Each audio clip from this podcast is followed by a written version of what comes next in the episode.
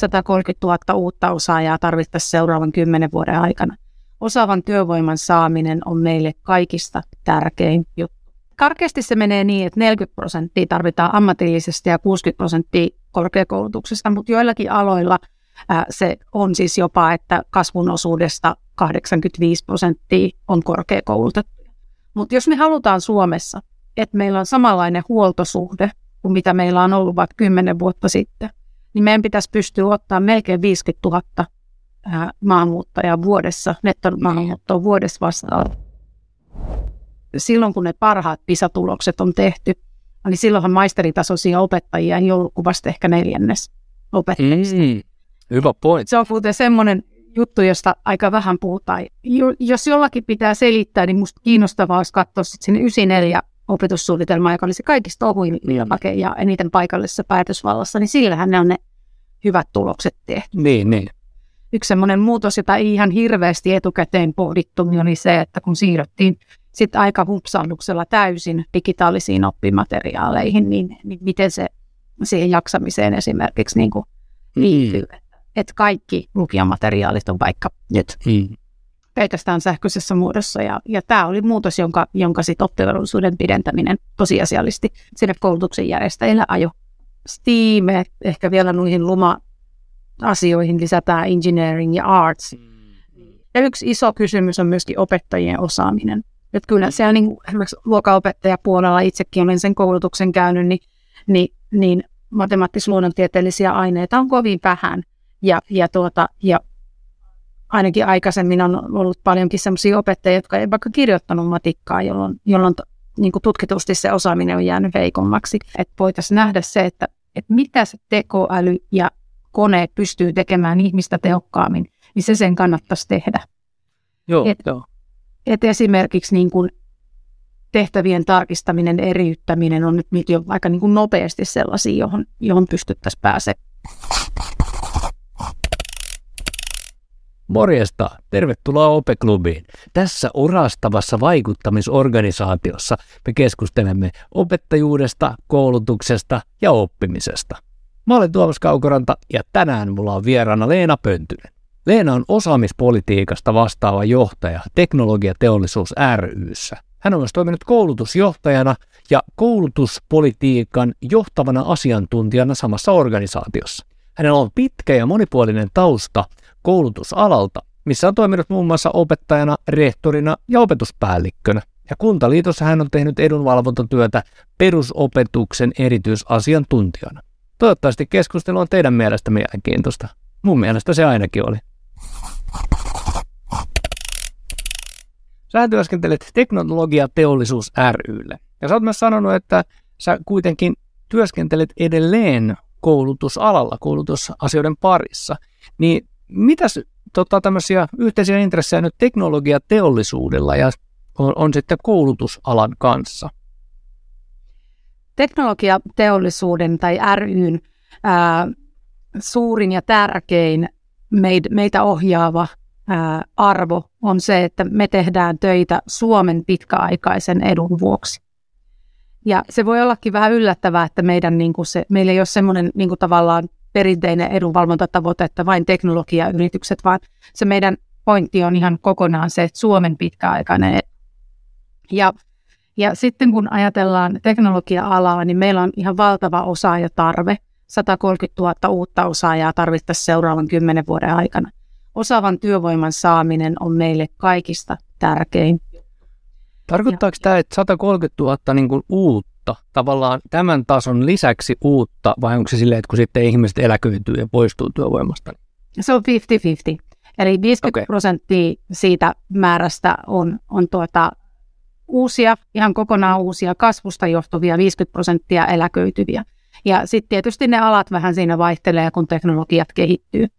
Mutta, mutta ehkä tämä on niinku sellainen työ, että jos me onnistumme siinä, että me saadaan ää, tosiaan se 130 000 uutta osaajaa, niin silloin se osaajatarve koko ajan myös kasvaa, koska se tarkoittaa silloin meidän vienille kasvua. Ja yritykset kertoo jo nyt, että osaavan työvoiman saaminen on yksi niiden kasvun este. Ja tämä tarkoittaa siis sitä, että osaava työvoima on meidän koko talon ykköstavoite, nytkin esimerkiksi eduskuntavaaleissa. Ja siksi Saksa... valtavan kiinnostuneita koulutuksesta kokonaisuudessa. No joo, se kyllä käy tosiaan järkeä. Sitä meinasin kysyä, että osaako sä tarkentaa, onko sieltä tullut yritykseltä viestiä, että, että niin kuin minkä koulutustason osaavaa työvoimaa? Vai onko se ihan siis niin kuin ammatillisesta korkeakoulutettuihin, niin kuin, että kaiken tasoisin? Joo, me, sitä, sitä tuota, äh, karkeasti se menee niin, että 40 prosenttia tarvitaan ammatillisesta ja 60 prosenttia korkeakoulutuksesta, mutta joillakin aloilla se on siis jopa, että kasvun osuudesta 85 prosenttia on korkeakoulutettuja. Mutta nämä luvut on niin isoja joka tapauksessa, että, että niin kuin tarvitaan molemmilta puolilta. Me tarvitaan kaikilta koulutusasteilta. Ja näistä, näistä meidän henkilöstöstä niin kolme neljästä tulee tekniikan ja ICT-alalta. Ja sitten yksi neljäsosa tulee muilta aloilta. Eli tarkoittaa, että me ollaan kiinnostuneita hyvin niin kuin moni, monialaisesti siitä koulutuksesta.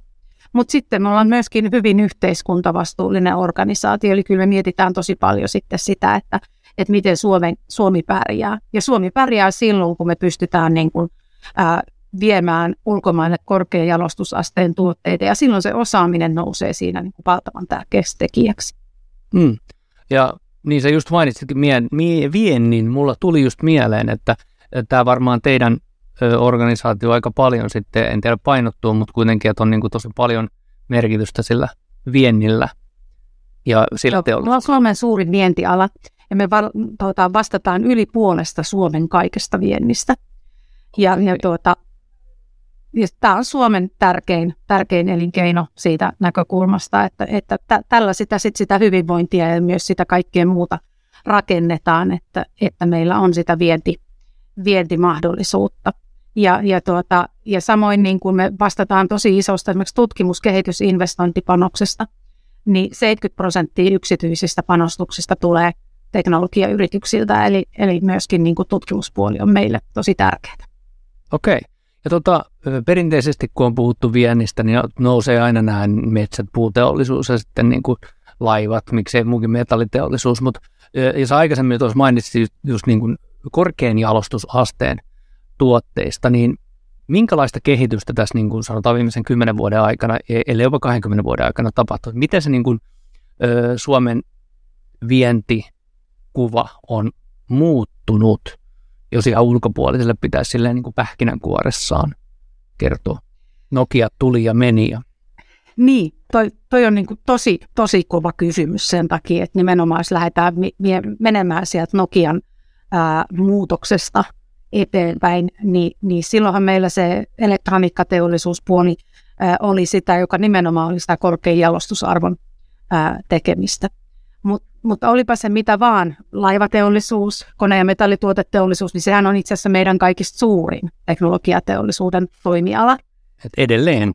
Joo, ja, mutta et sitten, sitten niin kun, kyllähän meillä on niin kun, siis hyvin monialaista se vienti, ja sitten on paljon sellaisiakin niin kuin aloja, missä Suomi voisi olla myös kokoaan suurempi, vaikka joku fotoniikka, mikroelektroniikka, kvanttitietokoneet, tämän tyyppiset ja missä me ollaan jo vaikka, vaikka langattomat tietoverkot, puolustusteknologia, terveysteknologia. Nämä on niin kuin sellaisia, että missä meillä on niin kuin valtavasti mahdollisuuksia ja nämä on kaikki myöskin sellaisia tosi korkean osaamisen aloja. Okei.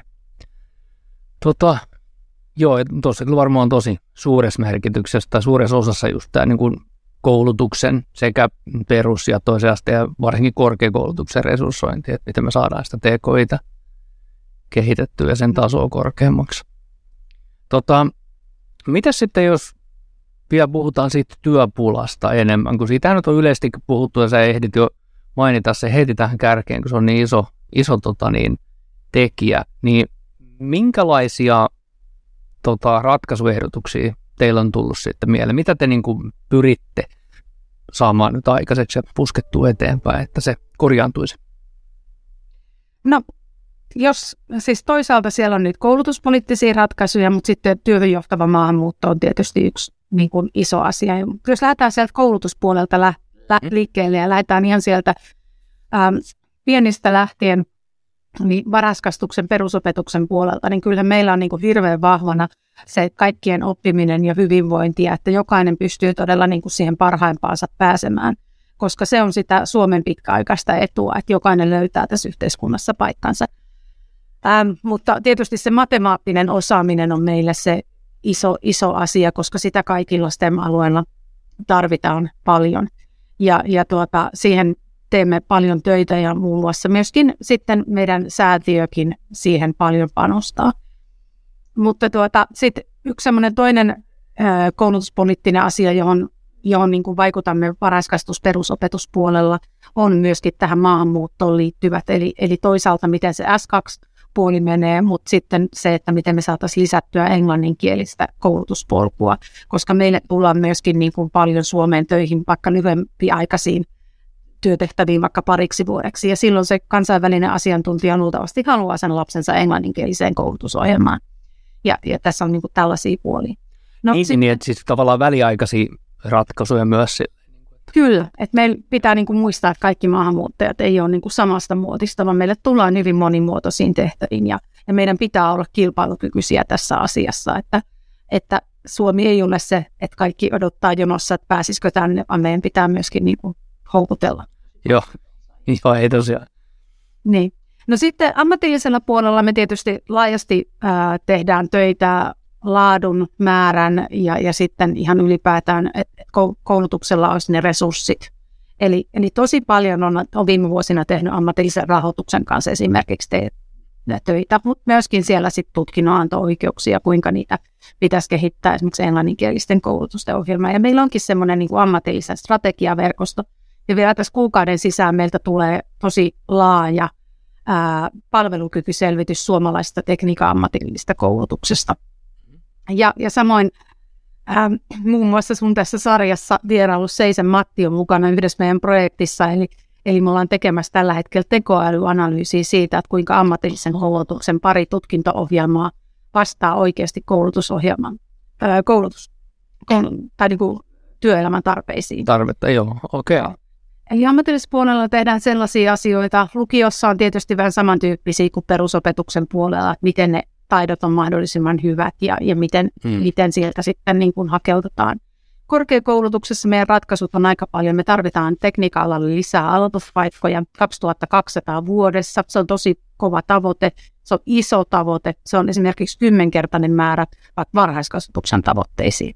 Mm. Ja, ja tuota, ja se on ihan täysin vain linjassa siis sen meidän osa- ja tarveselvityksen kanssa.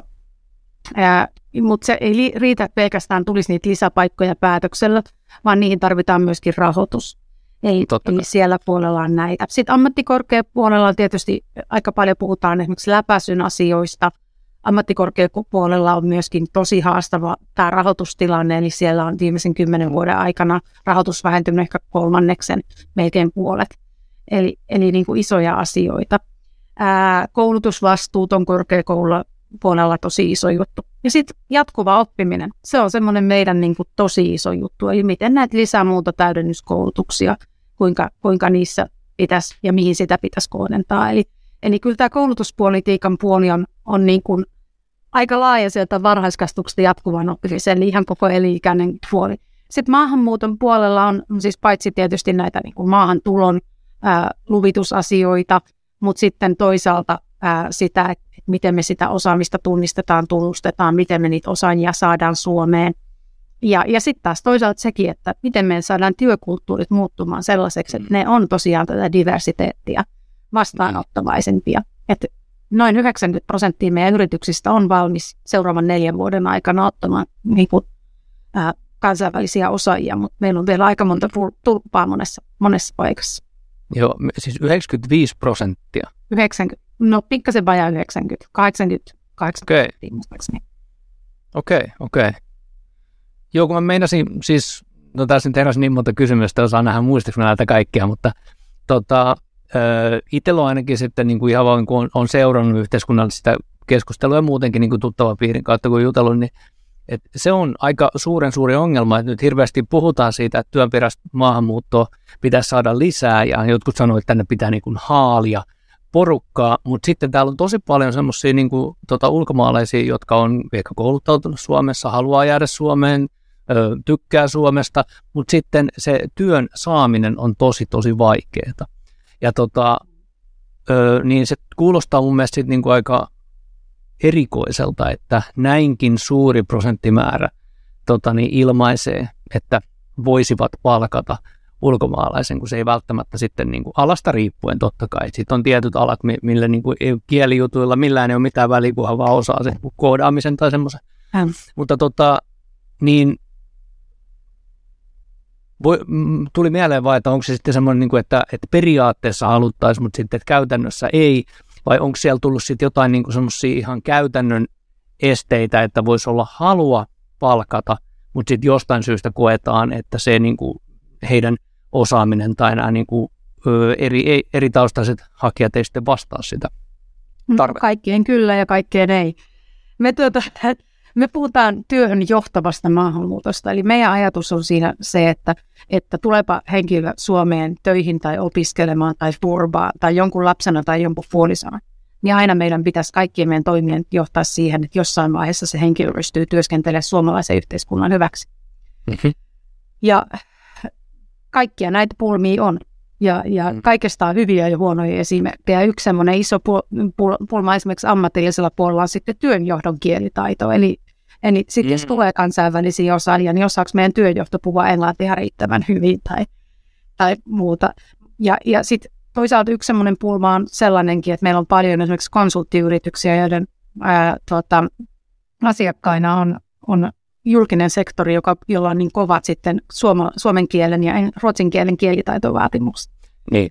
Ja kyllä tässä on niin kuin paljon, paljon niin kuin, ää, ratkaistavaa, mutta jos me halutaan Suomessa, että meillä on samanlainen huoltosuhde kuin mitä meillä on ollut vaikka kymmenen vuotta sitten, niin meidän pitäisi pystyä ottaa melkein 50 000 ää, maahanmuuttajaa vuodessa, nettomaahanmuuttoa vuodessa vastaan, jotta me voitaisiin vastata siihen, jotta sulla ja mulla tai vielä ehkä aikaisemmin meidän vanhemmilla olisi, olisi niitä henkilöitä, jotka pitää heistä esimerkiksi huolta sitten, kun Joo. ne on eläkkeen.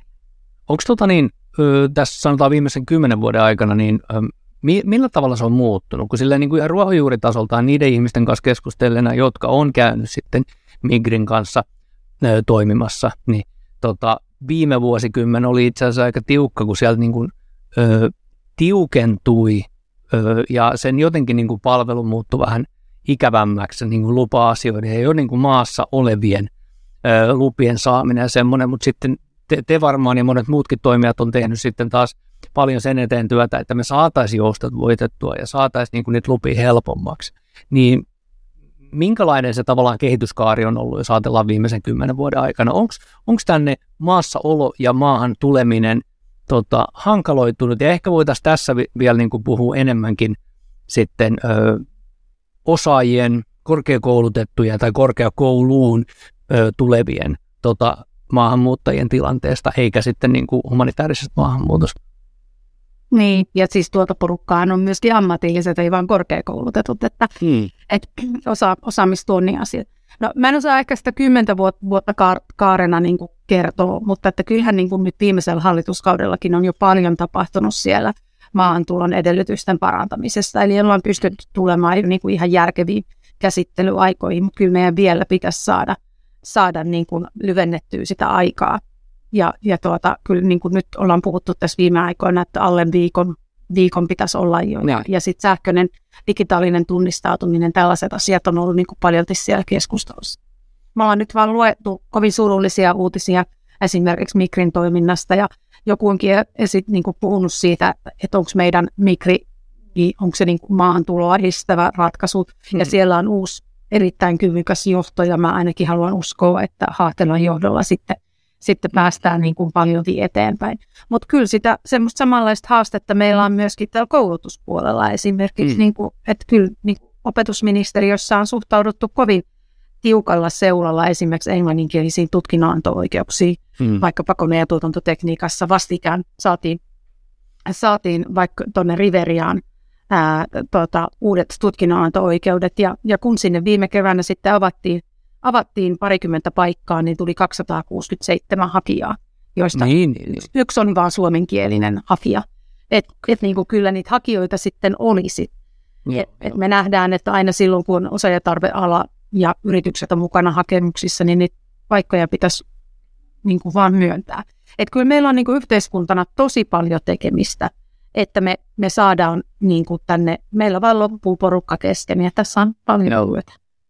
Ja tota, aika paljon on puhuttu siis tietysti tämä suomalainen koulutusvienti, mutta nyt sitten on niin kuin viime vuosina lisääntynyt hyvin paljon se, että tänne niin kuin saadaan ulkomailta sitten niin kuin kouluihin, korkeakouluihin niitä opiskelijoita, varsinkin sitten ö, pääkaupunkiseudun ulkopuolelta, jos on vähän jossain niin kuin kauempana näistä ihmiskeskittymistä, niin, tota, niin sitten tämä nyt ei perustu mihinkään tutkimukseen, mutta se on jälleen kerran lähipiirin kanssa, kun ollaan puitu, niin se vaikuttaa jopa vähän niin kuin semmoiselta irvokkaalta, että ö, toisaalta tänne tulevat saattaa koko perheen säästönsä laittaa, että heidän ö, poika tai tytär pääsee tänne opiskelemaan, opiskelee sen ammattikorkeatutkinnon tai yliopistotutkinnon, eikä tule oikeastaan koskaan saamaan töitä Suomesta, koska täällä ei vaan palkata ulkomaalaisia. Tämä ei tietenkään, tilanne ei aina ole tämä, mutta se, niin kuin, se on myös osa totuutta ja se tuntuu niin kuin ihan hirveältä, että, niin kuin, että ne tosiaan ne rahasummat, mitä sitten pyydetään ulkomaalaisista, ne voi olla tosi isoja juttuja niin kuin toisaalla asuville perheille, niin sitten, ja jos siinä ei olisi mitään lupausta sitten, että saa sen työpaikan, niin tosi paljon töitä on kyllä tehtävä. Niin ei se nyt ihan, ihan noinkaan ole toki, että, että niitä lukukausimaksuja kompensoidaan kyllä stipendijärjestelmillä aika paljon mm. sitten. Mutta kyllä meillä olisi niin tosi paljon, siis meillähän on nyt on tavoite, kansallinen tavoite kolminkertaistaa ää, kansainvälisten opiskelijoiden määrä vuoteen 2030, niin, niin kyllä meillä on tosi paljon tekemistä, että miten me luodaan jo opiskelun aikana niitä tavallaan reittejä sinne työelämään, työharjoittelupaikkojen, kesätyöpaikkojen. Että kyllä meillä on niin kuin, tekemistä on sekä niin kuin julkisella sektorilla, mutta myöskin siellä yksityisellä sektorilla. Että tämä ei ole mikään niin kuin yksittäin tai niin kuin yksinkertainen asia, vaan tässä tarvitaan hirveän monenlaisia ratkaisuja ja, ja näin. Ja tämä on nyt semmoinen kiinnostava asia, jonka kanssa mä saan myöskin tehdä töitä. No niin, se on hyvä, että siellä mennään eteenpäin kuitenkin ja kehitystä tapahtuu. Sä puhuit tässä ammatillisesta, te olette tietysti hirveän paljon tehnyt sen eteen töitä, mutta myös niin kuin lukio tulee siinä toisen asteen toisena puoliskona, niin minkälaisia ajatuksia jossa herättää tämä toisen asteen koulutuksen kehittämishanke, jota on myös kutsuttu sitten reformi kakkose, kakkoseksi, varsinkin tuolla ammatillisella puolella ei niin ehkä hellittely mielessä? No, tämähän on ollut semmoinen niin tämän vuoden juttu tai siis viime kuluneen vuoden, nyt ollaan tammikuun puolella, mutta tuota, mm. 22 vuoden juttu. Mähän nostin tätä asiaa keskusteluun jo silloin joskus maaliskuussa, että musta siellä oli paljon huolestuttavia asioita. Mutta mitä tässä on tapahtunut, sitten kesäkuussa oli lausuntokierros ja sitten syksyllä tämä itse asiassa oli budjettiriihessä meidän yksi pääviestejä, että tämän asian kanssa ei tulisi edetä, että tällaisen koulutuksen rahoituksen ää, isot muutokset pitäisi tehdä pitkäjänteisesti ja systemaattisesti ja niin kuin osata arvioida etukäteen. Ja, ja me pyydettiin hallitukselta malttia siinä. Ja näinhän tässä sitten lopulta kävi, että hallitus päätti jäädyttää tämän, niin kuin tämän lainsäädännön etenemisen, eli siitä, sitä ei nyt ainakaan tämä hallitus tehnyt päätöksiä, ja, ja, ja sitten, että miten sitten jatketaan, niin on seuraavan hallituksen asia. Mutta ehkä enemmän kuin ehkä se kantani tuli tuossa selväksi, että en, en haluaisi näin nopeasti valmisteltuna näin suuria. Ja, ja itse asiassa niin kuin, musta tästä voisi oppia ehkä senkin, kun paljon puhutaan siitä, että milloin pääsee vaikuttamaan asioihin, niin tämä, oli hirveän hyvä esimerkki siitä, että, että oikea-aikaisuus ja, ja sitten sen niin kuin koulutuspoliittisen ää, toiminnan tunteminen on aika olennaista. Et mun ehkä, niin kuin, musta ehkä merkittävimmän lausunnon tässä asiassa antoi Sivista silloin silloin kesäkuussa, kun he niin kuin nostivat esille sen, että, että tässä tehdään lainsäädäntöehdotusta sellaisesta asiasta, mitä tämän koko kehittämishankkeen ei pitänyt ollenkaan tuota, edes käsitellä, eli tämä rahoitusasia. Okay. Ja, ja tuota, se oli minusta niin kuin tosi oivaltava juttu, että katsotaan vielä se, että mitä se oltiin tekemässä.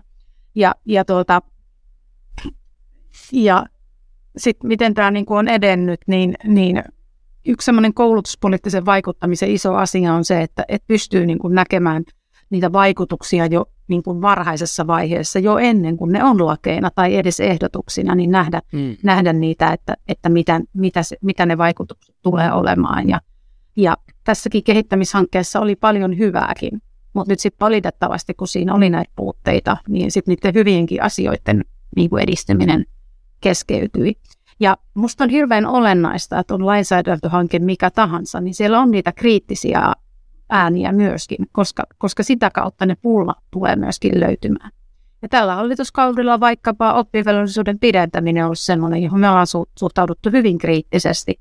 Ja, ja kritisoitu esimerkiksi sen rahoituksen riittävyyttä, tuen määrää, ää, ja sitä, että perusopetus ei ole riittävästi laitettu kuntoon sitä ennen. Ja nämä on kaikki asioita, jotka nyt sitten kuitenkin on niin kuin tullut vastaan myöhemmässä vaiheessa. Valitettavasti sitä vietiin niin kuin tosi nopealla aikataululla eteenpäin, mutta jos näihin, näihin olisi pysäydytty valmisteluvaiheessa, niin tilanne olisi, voisi olla toinen.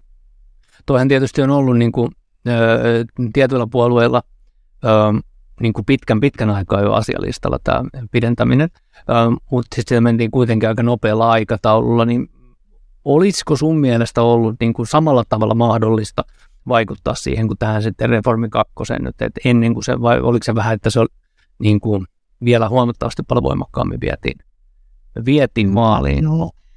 Siinähän kävi silloin, oliko se nyt sitten keväällä 20, just silloin kun oli koronan hässäkät kovasti päällä ja mm. kaikkea, niin, niin, niin siinähän silloin yli 20 toimijaa teki adressin ministerille ja pyysi lisäaikaa ainakin niin kuin toimeenpanolle, mutta ministeri ei siihen sitten suostunut, että hän halusi sen viedä läpi.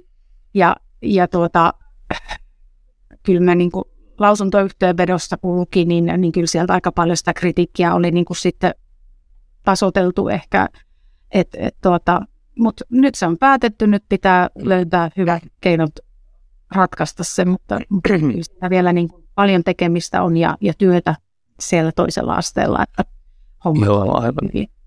Ja yksi semmoinen huoli tällä ainakin lukion aloittaneen äiti, äitinä on ollut, että yksi semmoinen muutos, jota ei ihan hirveästi etukäteen pohdittu, niin oli se, että kun siirryttiin sitten aika hupsahduksella täysin digitaalisiin oppimateriaaleihin, niin, niin miten se siihen jaksamiseen esimerkiksi niin kuin liittyy. Mm.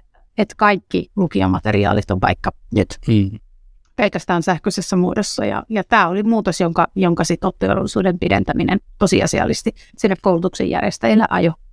Niin, niin, niin. Sähän olet sitten ö, toiminut tosi monipuolisesti koulutuksen ja koulutuspolitiikan saralla. Niin viime vuosina etenkin on puhuttu hirveän paljon, ja musta tuntuu, että viimeisen puolentoista vuoden aikana se on oikein kehittynyt, niin kuin lähtenyt oikein laukalle se homma, että Suomen PISA-tulokset on romahtaneet.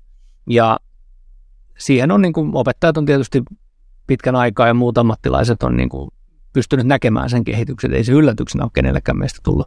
Mutta tota, mistä tämä kehitys, mitkä on semmoiset pääpiirteiset jutut, mitkä siihen on vaikuttanut sun mielestä? No, tämä on kyllä tosi mielipidekysymys, koska itse asiassa tutkijatkaan ei ole pystyneet löytämään niitä, että mikä, mikä se syy, syy siinä on. Ja sitten tämä sama kehityssuuntahan on nä- näkyvissä niin, kuin niin kansallisissa mittaustuloksissa. Itse asiassa se kansallisessa tuloksessa lähti se alamäki jo aikaisemmin. Mielenkiintoista on myös se, että miten tämä on nyt sitten taas noussut ja erityisesti tämä Viro ää, kulma on noussut nyt, koska nythän ei ole tullut varsinaisesti mitään uusia tuloksia, että ne on edelleen Joo. niitä samoja. Eikö 18 vuotta? eri puolella, mutta mä oon saanut nyt tänä syksynä tai kuluneen syksyn aikana niin käydä muutaman keskustelun OECDn pysyvän edustajista Tommi Himberin kanssa ja häneltä on tullut niin kuin ehkä tosi, tosi hyviä näkökulmia. Ehkä mun näkökulma jo useamman vuoden on ollut se, että et PISAhan ei kerro pelkästään koulusta, vaan se kertoo koko siitä yhteiskunnasta ympärillä. Että et ne Suomen tulokset tavallaan tasaisuudellaan on kertonut myöskin siitä suomalaisen mahdollisuuksien tasa-arvosta. Ja se lähtee ihan sieltä kuule äitiysneuvolasta, mm. ää, hyvin edullisesta, jopa maksuttomasta varhaiskasvatuksesta, ää, siitä, että, että meillä on ilmainen koulutus, ilmainen kouluruoka, ilmainen ää, kaikki, tai ei ilmainen, mm. vaan maksuton. Et, niin. Kyllä se on niin kuin paljon, paljon niin kuin sellaista kaikkea, ää, mikä, mikä niin kuin sitä meidän PISA-tulosta on nostaneet varmasti. Mutta sitten niin kiinnostavia juttuja on, että ne asiat, millä PISA on perusteltu, ää, alueellinen tasa-arvoisuus, ää, sosioekonominen tasa-arvoisuus ja, ja sitten taas koulutetut opettajat, niin ne on niin yllättäen, niin niissä kaikissa ollaan menty suuntaan tai toiseen, että et, et niin kuin mikä siellä on. Mutta ehkä tähän opettajakysymykseen, niin minusta on tosi kiinnostavaa se, että, että silloin, silloin kun ne parhaat PISA-tulokset on tehty, niin silloinhan maisteritasoisia opettajia ei ollut kuvasta ehkä neljännes opettajista. Mm, hyvä point. Se on muuten semmoinen juttu, josta aika vähän puhutaan. Ja sitten kun, jos opetussuunnitelmista on haettu niin kuin selitystä, ää, niin kuin paik- vaikkapa nyt esimerkiksi viimeisen opetussuunnitelman muutoksesta on hirveästi niin kuin laskeviin tuloksiin laske, niin kuin haettu mm.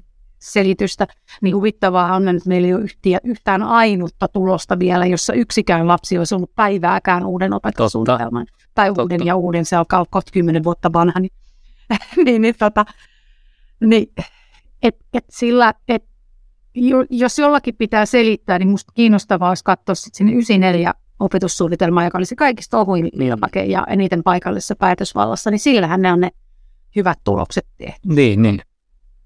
Mutta tuota... se on niin kuin monen puolen summa, ja, ja PISA-tulos ei sinänsä ole, niin kuin, tai ainakaan se ranking ei sinänsä ole niin kuin itseisarvosta mun mielestä. Joo. Se on itseisarvoista, että miten me niin kuin omiin tuloksiimme nähden pärjätään.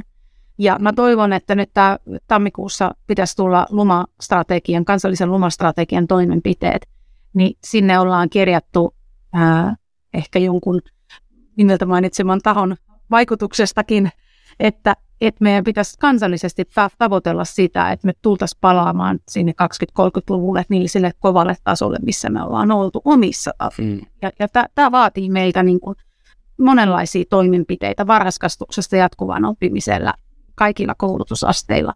Ja se vaatii niin kuin sitä valintaa, että mitkä on skaalautuvia ja vaikuttavia toimenpiteitä. Ja, ja siksi minusta niin tämä, mä otan tosi paljon, että minkälaiset nämä lumastrategian toimenpiteet ovat. Nehän olivat lausunnolla tuossa pari kuukautta mm. sitten. Okei. Okay. Tota, mä, mä oon välillä aina miettinyt just niin kuin tavallaan lumaan, lumaan liittyen niin, että miten sitä voisi tavallaan nostaa sen, sen profiilia. Ja me yhdessäkin keskustelussa on jutellut, että meillä on hirveän paljon niin kuin, urheilu- ja taideohjelmaa. Totta kai ne sitten on, on tota niin, niin, myös lumapohjaisia kouluja ja koulutusohjelmia ja painotuksia.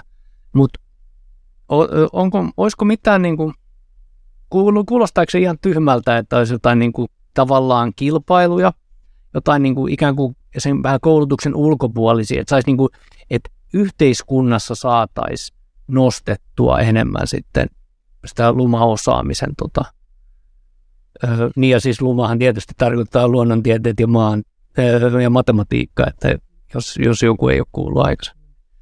Niin, niin onko mitään tämmöisiä, oletteko te ehdotuksia tehnyt, kuulostaako se ihan hölmältä vai pitää niin kuin keskittyä nimenomaan koulutusinstituutioihin vai mitä tämmöinen idea herättää? No itse asiassa toihan on just se, missä niin kuin katsotaan, että Viro menee Suomeen tosi paljon vedellä. Että siellä on sitä niin kuin ää, var, niin kuin vapaan sivistystoimen toi, toimintaa, harrastustoimintaa, kerhotoimintaa tosi paljon. Mm. Suomessahan on sitä myös. Suomessa on myöskin kilpailutoimintaa, esimerkiksi kengurukisat, neljäntieteen kisat, tämän tyyppisiä. Suomi on pärjännytkin niissä ihan kohtuullisesti, mutta kyllä se on aika marginaalia hommaa vielä.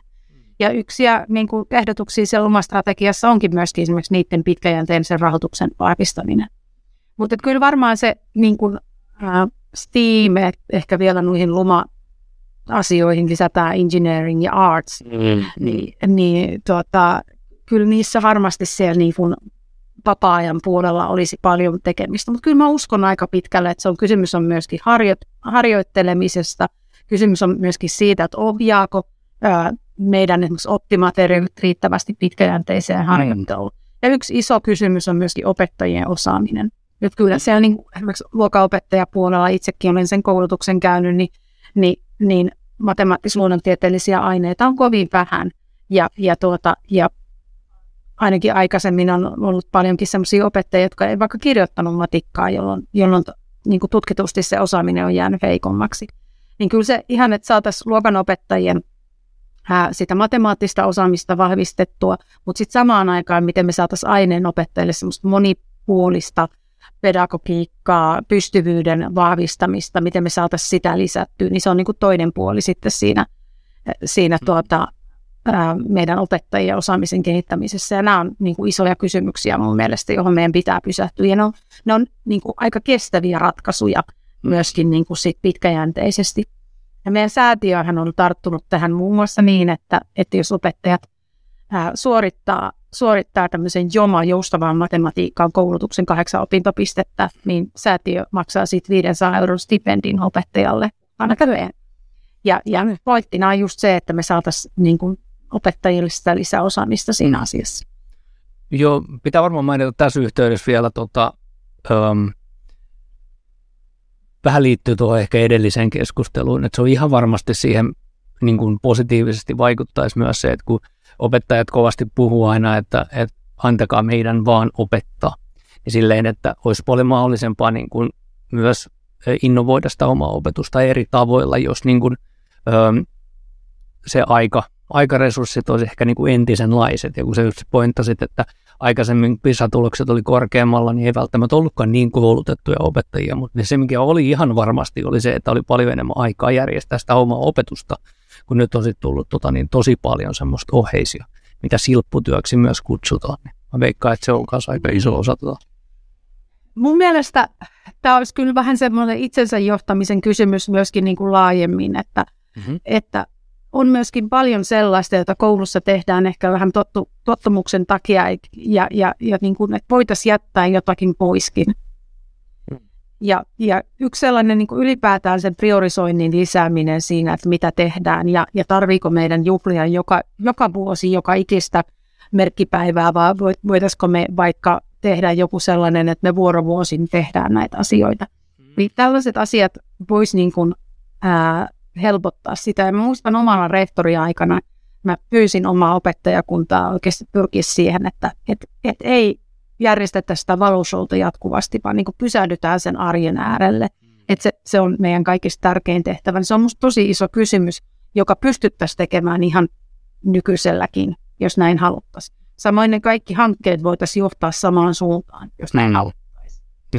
Ja mä muistan, että sä oot usein otteeseen tuonut se esille myös, että, tota, että esimerkiksi just se OPSI tai joku niin kuin kansallisen, koko, koko Suomen laajuinen strategia ei välttämättä velvoittaisi niitä kaikkia juttuja, mitä sitten, että sit, sit jos se niin kuin tavallaan ehkä lyhytnäköisyydessä kirjataan paikalliseen OPSiin sitten, mikä sitten taas velvoittaa opettajia niin kuin tavallaan, että siinä voisi, että se ei välttämättä ole pelkästään sitten just yksittäisten, opettajien, vaan ihan niin kuin paikallisten toimijoidenkin osalta, että vai, vai onko se näin, että periaatteessa just samaan hengenvetoon, että tehdään paljon semmoisia asioita, mitä ei oikeastaan ole, olisi ihan pakko tehdä. Sitten niin kuin, vähän, vähän niin kuin vahingossa itse, itse pakotetaan itsensä tekemään. Niin, ja ehkä, ehkä niin kuin pysähtymällä sen OPSin äärelle ja katsomalla vähän, että mitkä ne tavoitteet olisi, niin voisi kyllä ehkä niin kuin armahtaa itseensä monesta myöskin, että, että, että mitä, mitä voisi tehdä yksi tosi viisas apulaisrehtori, jonka esimies olen saanut olla, niin, niin hän sanoi, hän oli myös erityisopettaja, että puolet pois ja loputkin hitaammin. Niin, niin kyllä minusta niin yksi semmoinen iso juttu olisi myöskin se, että, että pitäisi vähän karsia sitä kokonaisuutta, että tarvitaan, onko nämä nyt ne oikeasti ne elämässä tarvittavat tiedot ja taidot. Ja minusta tähän niin kuin liittyy tämä ihan viimeisten viikkojen tekoälykeskustelu aika kiinnostavalla tavalla, että, mm. että monessa opettajakeskustelussa lähdettiin pohtimaan, kuinka sitä tekoälyn hyödyntämistä voitaisiin suitsia niiltä oppilailta pois. Niin, niin. Sen sijaan, että oltaisiin nähty se oma professio muutoksessa, minkä se Joo. tekoäly sille aiheutti. Että sehän vaan lisää sitä lähdekritiikin ja sitä yleissivistyksen tarvetta, että sä mm. pystyt niin kuin, havaitsemaan, että mikä on totta. Ja mä mietin sitä sillä että mitä mä esimerkiksi omassa työssäni teen. Mä oon opiskellut Jenkeissä – ja sitä kautta mulla on aika hyvä vaikka englannin kielen. Mutta aika monesti, kun mun pitää kirjoittaa joku englanninkielinen kappale, niin mä kirjoitan sen ensin Google Translateen, mä kirjoitan sen suomeksi siihen nopeasti, mä saan sieltä ensimmäisen englanninkielisen version, jonka jäl- jälkeen mä sen sitten ää, oikein kirjoitan tämän uusiksi ja käännän sen niin. itse sitten paremmaksi. Ja se vaatii multa siis sen hyvän englanninkielen taidon. Mutta sen nopean osuuden, sen tuottamisen mä saatan tehdä sillä Googlella. Nyt kamalaa kertoa tämä kielenopettajalle, mutta, mutta, mutta miltä se kuulostaa, että näin tekee hyvää, hyvinkin englantia puhuva henkilö? Joo, siis toihan kuulostaa mun mielestä ihan tosi hyvältä ja se varmaan on tosi tosi yleistä, mutta e, niin kuin tähän yksittäisen asian liittyen tulee ekana mieleen se, että ö, sulla on täytynyt kehittyä se taito etukäteen, jotta sä voit sitten, sitten kun on, on saanut tietyn tason ja saanut tietyt taidot, niin sitten on tosi hyvä käyttää myös niin kuin niitä helpotusmekanismeja niin kuin apuna. Ja se niin kuin, periaatteessa varmaan tällä tavalla, kun sä teet, niin voi hyvinkin olla, että sä saat aikaiseksi parempaa tekstiä kuin mitä sä saisit niin kuin kummallakaan yksittäisellä öö, metodilla. Mutta sitten, joo, vaikka mä niin kuin periaatteessa pystyn hyvin lähteä tuohon niin kuin, öö, inspiraatiokelkkaan tämän uuden chatbotin sun muiden niin kuin tekoälyjen miningeissa, niin se kyllä se vaatii, se ei ole mikään ihan niin kuin pikkujuttu sitten, että mä ymmärrän sen, miksi opettajat lähtee niin kuin suitsemaan sitä, koska se niin kuin tosi isolla kädellä uudistaa periaatteessa niin kuin tosi suuren osan siitä opettamisesta. Että tota, et, et, jos on joku semmoinen niin oppija, opiskelija, jolla ei ole vielä niitä taitoja, ja hän käyttää tota, niin, tämmöistä bottia sitten apuna tai tekoälyä, niin eihän hän sitten ikinä opikkaan sitä taitoa. Ja sitten tässä on just se, että monet, monet puhuu, tota, että esimerkiksi, että ei tarvitse enää opiskella mitään ulkoa, koska Googlesta löytyy kaikki tiedot, mutta kyllähän me nyt tietysti opetusalan ihmisenä ja niin vähän vanhemman koulukunnan ihmisen tiedetään, että ihan se tietenkään käy niin, että jos sun pitää koko ajan tarkistaa jotain perut, ihan sama kuin pitäisi aakkosista käydä katsoa, että miten, mikä se C, miten se nyt L kirjoitetaankaan, niin että sä pysty niin kirjoittamaan, että lukee, sä et pysty soveltamaan millään tavalla. Niin tässä on semmoinen haaste, ja sitten vielä ennen kuin päästään sutte hyökkäämään tätä asiaa, mutta samalla mä myös ymmärrän, että tämä on jo, kehitys on jo tullut ja kehitys menee vaan eteenpäin. Aivan sama, mitä opettajat yrittää sätkiä ja vinkkua, niin se tulee menemään. Niin nyt täytyy todellakin miettiä, että miten hitossa me seuraavan niin kuin 20 vuoden, 30 vuoden päästä nähdään sitten se, että meidän pakko niin kuin sopeutua tähän näin. Että se... Ja toi on ehkä sellainen musta tosi kiinnostava niin kuin näkökulma ihan ylipäätään, että miten me niin kuin nähdään se oma profession kehittyminen myöskin. Ää, kaksi, puoli, kolme vuotta sitten meidän yritykset haastoi meitä, että hei, me ollaan teknologiateollisuus, että me ei voida loputtomiin niin kuin vaan tehdä vanha-aikaista kyselytutkimusta, että meidän pitää ottaa teknologia käyttöön. Ja, mm. ja, ja silloin he haastavat meitä käyttämään ää, tekoälyä ja osaamisdataa ää, osaamistarpeiden tunnistamisesta. Ja nyt siitä, sit mä lupasin silloin, että en mä tästä vielä mitään ymmärrä, mutta mä voin johtaa nämä projektit. projektit. Mm. Ja nyt alkaa olla seitsemän tekoälyprojektia osaamisdatan kanssa takana, niin nyt mä uskallan ja sanon, että mä ton verran tiedän, että mitä se tekoäly pystyy tekemään.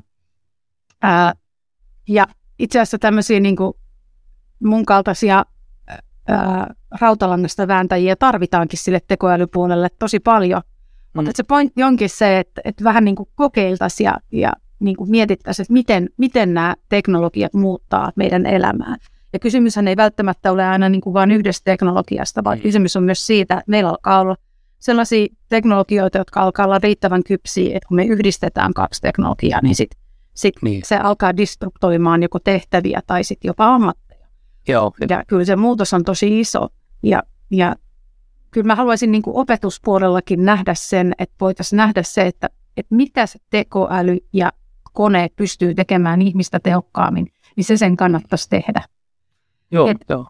Et esimerkiksi niin kuin tehtävien tarkistaminen, eriyttäminen on nyt jo aika niin kuin nopeasti sellaisia, johon, johon pystyttäisiin pääsemään. Mutta se, se vaatii sitten myöskin uskallusta, kokeilua ja sitten ehkä niin kuin hyväksyntää sille, että ne, ne kaikki välineet eivät ole heti valmiita tai tai niin kuin sun pitää itsekin löytää ne tavat käyttää niitä, mutta että kyllä musta on tosi kiinnostavaa, kiinnostavaa ja nyt ollaan mukana yhdessä matematiikan opetukseen liittyvässä oppimisanalytiikka-jutussa vähän tarkemmin, niin, niin kyllä musta niin kuin ne, se, se voisi myöskin helpottaa opettajan työtä jollakin aikavälillä, mutta nämä ei ole yksinkertaisia kysymyksiä, eikä nämä ole sillä, että yhdellä välineellä. Niin me, ja varsinkin tietysti suomenkielisellä alueella, kun ollaan tämmöinen pieni kieli, niin meidän pitää vähän miettiä, että mihin, mihin koriin niitä munia laitetaan, että, mm. että et, et mikä se on sitten se alusta tai teknologia, joka aidosti menee eteenpäin.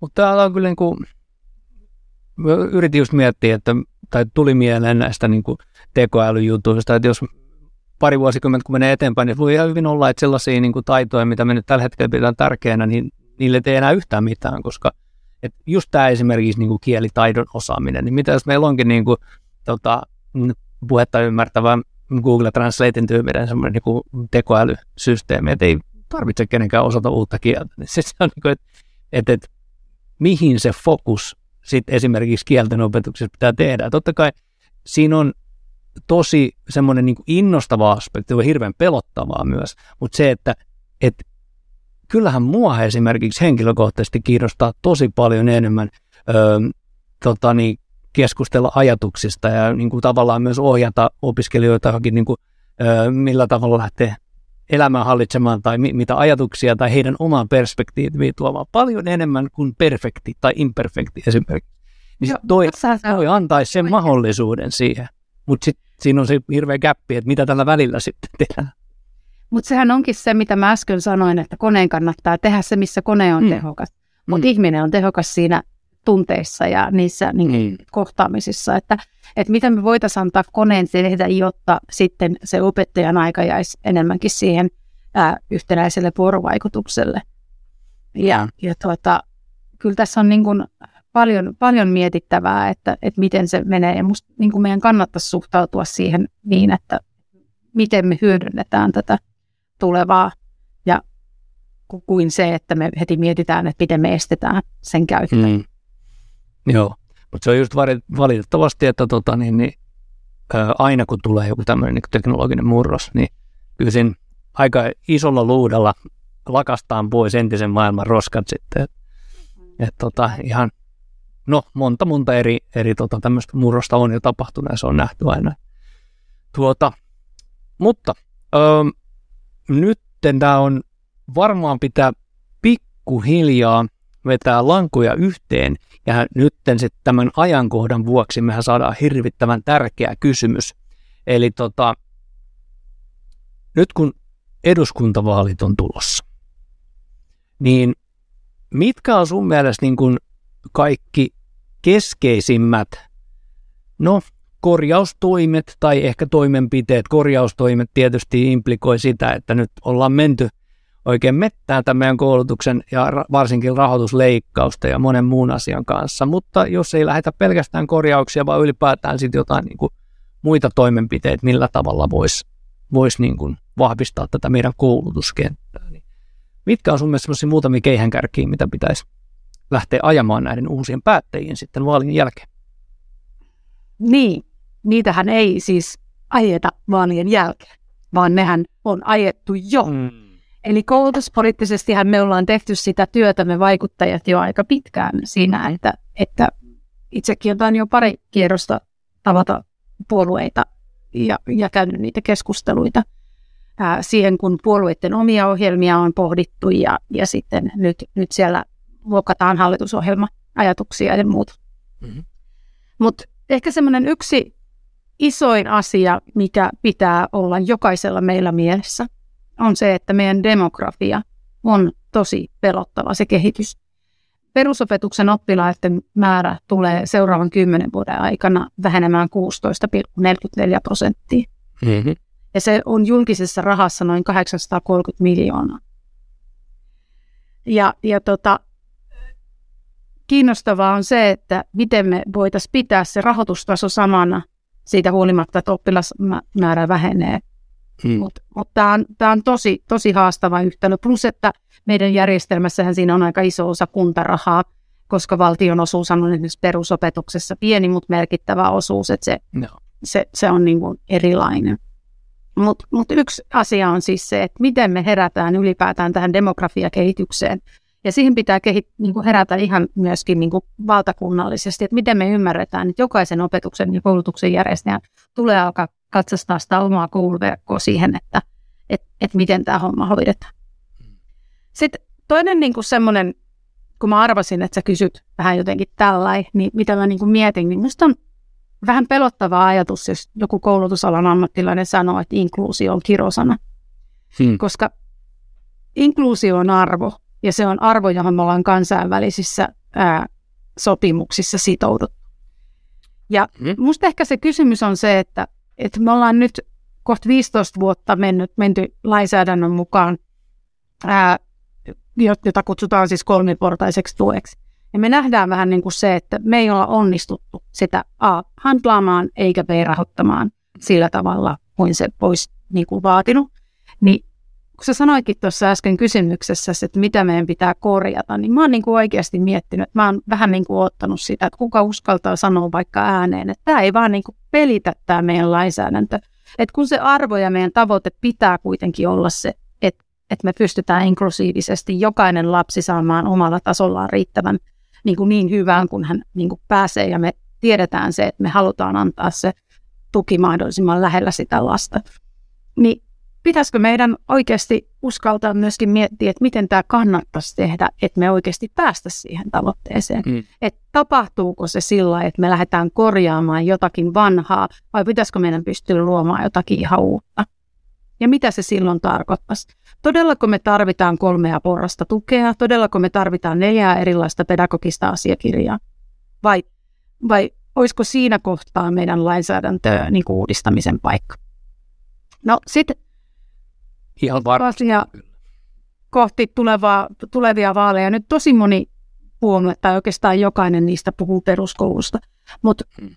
oikeasti kellään tällainen perusopetusasiantuntijan näkökulmasta ei ole ollut vielä mitenkään kovin freesejä ajatuksia, että mitä siellä oikeasti pitäisi tehdä. Että mä en jotenkin jaksa uskoa, että pelkästään rahaa kaatamalla tämä homma niin kuin lähtisi uudistumaan. Et sitä on nyt tämä hallituskausi kokeiltu, se, esimerkiksi koronarahan vaikuttavuus olisi semmoinen niin tosi tärkeä juttu, että mi, mi, mikä siinä on niin kuin kohdentunut oikeasti hyvin ja onko jotakin, missä se ei ole mennyt perille asti. Ähm, mun ajatukseni on se, että mä en usko, että me pystytään sinänsä hankkeistamisesta luopumaan. Sen takia se on kuitenkin niin kuin se korvamerkinnän tapa, mikä tässä maassa on. Ja se on myöskin niin kuin sen poliittisten sulkien keräämisen tapa, että voi sanoa, että mä oon laittanut hankkeen tässä niin kuin liikkeelle. Mutta mun mielestä kysymys on siitä, että miten me niissä hankkeissa päästäisiin niin kuin vahvempaan kansalliseen pedagogiseen johtajuuteen. Että meillä on oikeasti se niin kuin taso, että me halutaan, että me ollaan täällä ja me pitkäjänteisesti mennään sitä kohti. Miten me saadaan hankerahoituksista hallituskausien mittaisia, mielellään niiden ylikin meneviä. Mä oon nyt, nyt heittänyt jossain blogissa muistaakseni, että entäs tällainen Ruotsin tutkimuskehitysinnovaatiorahoituksen tapa, jossa mennään hallituskauden puolivälistä seuraavan hallituskauden puoliväliin, jolloin siinä ei niin kuin, tuu vastaavia katkoksia. Hmm. Niin, niin miten tällaiseen päästäisiin? Mutta että et tämä niin hankerahoituksen pitkäjänteisyys on, on niin kuin yksi asia, ja onko se Ruotsin systeemi silleen, että se periaatteessa niin kuin hankekausi on jotakuinkin saman mittainen, että se ei ole niin kuin puolitoista kertainen, vaan että se on vaan se niin kuin alku ja loppu. Tuota, kohdat on vähän eroa siitä varsinaisesta niin kuin vaalisyklistä. Mm, joo.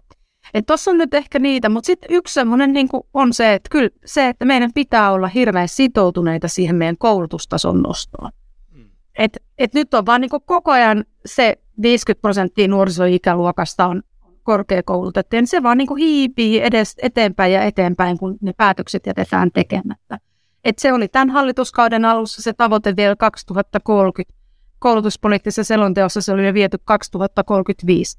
Mm. Niin eihän me niin kuin voida sitä siirtää pitkin matkaa eteenpäin, vaan meidän pitäisi oikeasti pystyä katsoa vahvasti tulevaisuuteen. Ja silloin me tarvitaan ne tietynlaiset päätökset, että, että me sitoudutaan lisäämään paikkoja ja me sitoudutaan ää, kehittämään koulutusjärjestelmää niin, että, että me, me, meillä oikeasti niin kuin, ää, kansakunnan osaamisen taso nousee. Ja se tarkoittaa myöskin niin kuin kipeitä päätöksiä mm. ää, tai ainakin keskusteluja niistä. Esimerkiksi korkeakoulutuksen niin kuin rahoituksen asiat on tosi tärkeitä. Että halutaanko me, että Suomessa voi loputtomiin opiskella maksuttomia tutkintoja. Että sä saa mm opiskella toisen ja kolmannen ja neljännen, kun me samaan aikaan tiedetään, että ne ää, samantasoiset tutkinnot eivät nosta palkkaa, ne eivät muuta ihan mahdottomasti sen henkilön uraa. Ja, ja sitten toisaalta ne toisen ja kolmannen tutkinnon opiskelijat vievät niiden ensimmäisen tutkinnon paikkoja. Ja samaan aikaan ne estää esimerkiksi aidon jatkuvan oppimisen markkinan syntymisen. Eli Eli olisiko me... Mikä on sitten aidon ja mikä on se jatkuvan oppisen markkina, kun jotenkin mä ajattelisin, että, että se toisen tutkinnon, esimerkiksi se mahdollistaa sitten niin kuin uranvaihdon ja se niin lisää tämmöistä niin kuin joustavuutta, eli elämän mittaisen niin kuin koulutuksen ja oppimisen joustavuutta, mitä aikaisemmin ei periaatteessa oikein ollut olemassakaan. Niin, se tarkoittaa käytännössä sitä, että tarvitsetko sen koko tutkinnon vai voisitko se täydentää sitä ensimmäistä samantasosta tutkintoa esimerkiksi vähän pienemmillä osasilla. Ja, ja miten sitä katsottaisiin työmarkkinoilla, niitä kredittejä sitten niin kuin siinä. Ni, niin esimerkiksi tällaista näkökulmaa. Ja, ja kysymys siinä maksuttomuudessa ei ole niin kuin mustavalkoinen, että se mm. yksilö maksaa tai ei, vaan se maksajahan voisi vaihdella eri tilanteissa sen mukaan, kenellä se tarve on. Se voisi olla se yksilö itse, mutta se voisi olla myös yhteiskunta tai se voisi olla työnantaja. Ja, mm. ja mä tarkoitan sillä markkinan ää, kehittymisen estämisellä sitä, että niin kauan kuin meillä on tämmöinen maksuton tutkintojärjestelmä, niin ei meille silloin voi syntyä sitä markkinaa sille aidolle jatkuvan oppimisen tarjonnalle, kun ihmisen kannattaa valita aina sitten se maksuton niin. kokonainen pitkä tutkinto, jota se henkilö ei ehkä tarviskaan. Niin kyllä meillä on, ei tullut vielä tälläkään hallituskaudella koulutusmaailman valmiiksi, että kyllä tässä vielä tekemistä piistä. No kyllä, kyllä riittää. Um, mulla oli tässä joku, joku tarkennuskysymys, mutta se nyt viimeisemmän kysymyksen myötä meni tota pois mielestä, mutta varmaan tuo inkluusio-asiaan pitää vielä itse palata sen verran, että mä itsekin olen niin kriittisesti kommentoinut sitä. Ja toi on ehkä varmaan just tosi tärkeä pointti, että ja siis suurin osa, niin kuin, että jos toiset oli vasta inkluusio ja toiset oli inkluusion puolesta, niin aina tuodaan tämä sama pointti esille, että, tota, että, että tota, se on niin kuin me ollaan sitouduttu siihen, se on arvo, kansainväliset sopimukset, ja silleen, mutta se on myös fakta, että se ei niin kuin toimi, niin ehkä se on just itsellekin ja mahdollisesti muille toimijoille, että sit sitä niin kuin lähtee tota, trumpetilla soittamasta, että se kolmiportainen tuki ja tämänhetkinen niin kuin lainsäädäntö, että se ei niin kuin toimi. Ja, sitten, ja monet on kommentoinut myös sitä, että se inkluusio ei missään nimessä tarvitse tarkoittaa, eikä sen pitäisikään tarkoittaa sitä, että kaikki on niin kuin samassa, saman tota niin, huoneen sisällä tai saman katon alla, vaan se, että jos se ajattelee nimenomaan laajemmin ja ideatasolla, että, se, että kaikki ovat tervetulleita, kaikille yritetään tehdä niin kuin mahdollisimman hyvät ja omista lähtökohdista lähtevät tota, niin, antaa ne mahdollisuudet, niin niin sit, sitä voisi kyllä ajatella ihan totaalisesti eri tavoin, niin kuin sä just tuossa sanoit, mutta se kyllä varmaan lähtee siitä, että kyllä se kolmiportainen tuki on tullut tiensä päähän. Ja se tuntuu jotenkin hassulta, että kun se on lähdetty päättämään, että lähtökohtaisestikin silloin, kun se tehtiin, niin kyllähän se nyt näkee, että tämä vaatii, tämä tulee vaatimaan enemmän resursseja. Että se ei ole koskaan ollut edes, niin kuin, edes suunnitelmavaiheessa semmoinen, että siinä olisi ollut riittävästi resursseja. Tai no, ää, hallituksen edist- esityksessä silloin 2008-2009, milloin se tuli, niin siellä luki, että tämä on kustannusneutraali, mutta siihen käytettiin useita kymmeniä tuhansia siinä alkuvaiheessa sitä rahaa. Mm. Oli semmoinen kelpohanke, jos muistatte, niin mm. että kyllähän siihen on käytettykin sitä rahaa. Joo. Mutta että, ää, Monet on sanonut, että just tuo kustaan, kustaan anteeksi, monet ovat sanonut, että tuo neutraalius on ollut just niin suuri murheenkryyni mm. siinä, että sen takia se on just – sen muotoinen kuin se nykyään on. Joo, Joo. ja sitten mä ihan huvikseen, mä tuossa ihan muutama viikko sitten kattelin tilastokeskuksen tuloksia, niin, niin kyllähän meillä on, niin kuin sanotaan, että erityisluokat on lopetettu, mutta kyllä niitä erityisluokkia on joku kolme neljä tuhatta vielä Suomessa. Hmm. Että, että ei niitä ole lopetettu aika monessa kunnassa, niitä on jopa niin kuin lisätty. Että, joo, joo, että ehkä ja tullut takaisin myös. Inklusiivinen tapa järjestää niitä yleisopetuksen yhteydessä on joo. sääntynyt. Mutta tuota, mä ihan mielenkiinnolla olisi kiva nähdä sitä niin kuin tilastoa, että kuinka se sitten oikeasti on, koska kyllähän nämä niin kuin, asiat on aika monesti niin kuin myöskin julkisuudessa sitä, että puhutaan vähän mutulta, että näin nämä on ehkä tehty. Joo, joo. Kun itse on käyty koulussa. Äh. Niin. Mutta täytyy muistaa, että se kokemusasiantuntijuuskin, niin se on myöskin asiakkuus sinne, että, että, mm. että ollaan oltu me ollaan, me ollaan koettu se. Ja jos mietitään niin kuin opetussuunnitelmaa, niin, niin se, mitä sinne opetussuunnitelmaan on kirjattu, niin se on se, mitä on tarkoitettu, että tehdään. Ja sitten se, kun se opettaja tuo siihen ne oppimateriaalit ja sen oman pedagogiikkansa ja näin, niin siinä se toteuttaa sitä tarkoitettua opetussuunnitelmaa. Mutta se to- opetussuunnitelma oikeasti toteutuu vasta sen yksilön, jokaisen ihmisen itsessään. Ja tuota, kyllä semmoinen yksi aika iso asia, minkä mä oon niin kuin jotenkin kokenut tässä, että, että kaikista olennaisinta sitten kuitenkin jokaiselle meistä on se, että miten siellä koulussa mä tuun kohdatuksi ihmisenä. Niin Joo. se, että ei se tekoäly sitä, tai, tai teknologia sitä korvaa koskaan, että kyllä se, se nuori ja oppija rakentaa sitä itseyttään siellä koulussa. Ja se on meille tosi iso tehtävä, jota meidän niin kuin ei voida unohtaa. Ja siksi se vuorovaikutus ja se aikuisen mahdollisuus päästä muokkaamaan sen lapsen ajatuksia niin. on, on niin valtavan olennaista.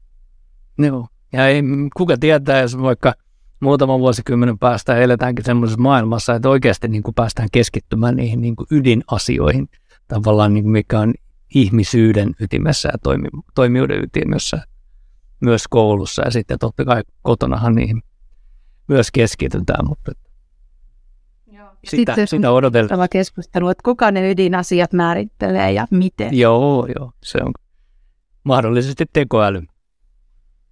No, niin, kyllä. Mutta tota... Tämä osaamista jotakin vähän meillä on pohjannut. Joo, justiinsa näin. Tota, tähän on ehkä hyvä lopettaa. Kiitoksia oikein paljon, että pääsit jakamaan sun ajatuksia tänne Opeklubin puolelle. Kiitos. Ja Tämä on ei oikein muuta kuin hyvää alkavaa vuotta. Sitä samaa, kiitos. Kiitos.